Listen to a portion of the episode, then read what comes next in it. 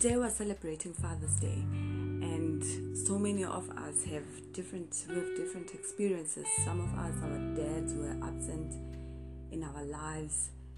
They left and they chose another life that didn't include us. Some of us, our dads were there, but they were not actively involved in our upbringing. Some of us experienced abusive fathers there's so much. Some of us, our dads passed on even before we got to meet them. There's so much, and there's so many variations of experiences with fathers currently in our country, which is SA. We're experiencing men who are killing women, killing children, and just raining terror in the land. And I've heard a lot of times people just saying, you know what, God is a better father. God is a better father. And and a lot of times we say that to comfort people and after we say that the person we're talking to is then supposed to say, Oh, yeah, good, I have God and He's a better father than my dad could ever be. But if you we were to be honest, we would all say that it doesn't take away the pain of having an absent father, an abusive father, or even if you had a good dad, knowing that if you hearing that God is a better father doesn't change anything until you experience him as a better father than our natural fathers.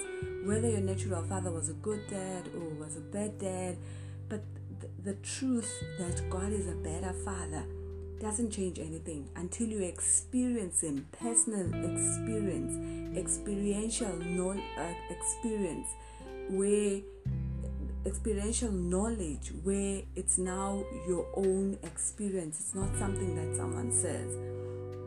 And one of the ways in which to get to know a person experientially is to spend time with that person. And as I'm saying this, you're probably thinking, oh, yeah, I need to pray more, I need to read the word. It's not about that. Knowing a person has nothing to do with those religious acts, which are very important that we do. Knowing a person has to do with asking them questions, finding out what is in their heart. When God meets Moses in the book of Exodus, chapter 3, Moses asked, asked him, Who are you? Who will I send, send who will I say sent me?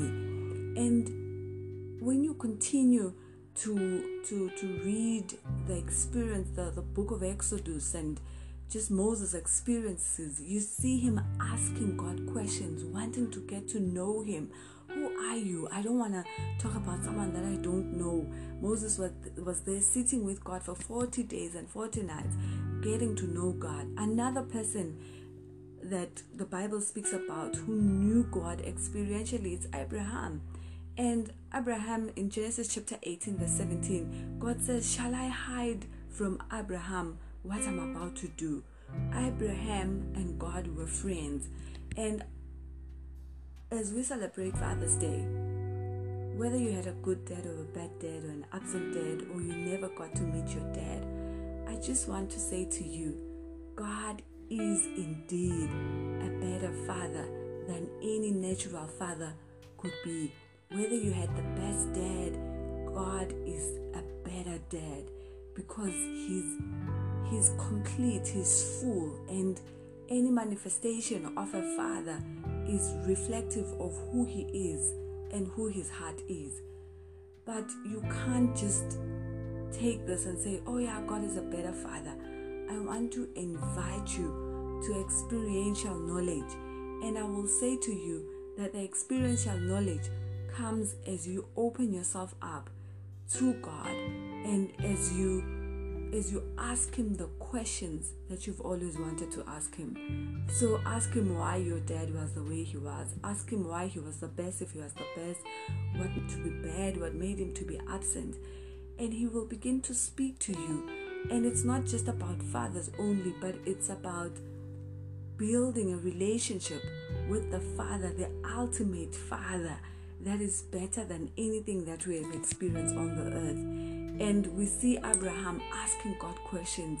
You know, when Sodom and Gomorrah was going to be destroyed, Abraham is there just pushing it so that his cousin is is not is not killed when Sodom and Gomorrah is wiped out.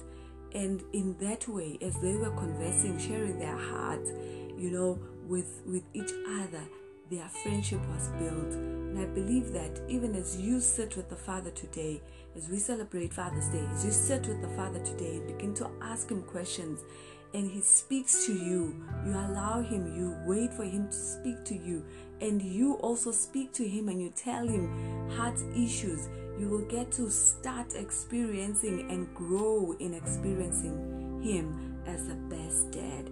If you are a father, happy Father's Day. If you have a dad who's still alive, I hope you lavished him with love.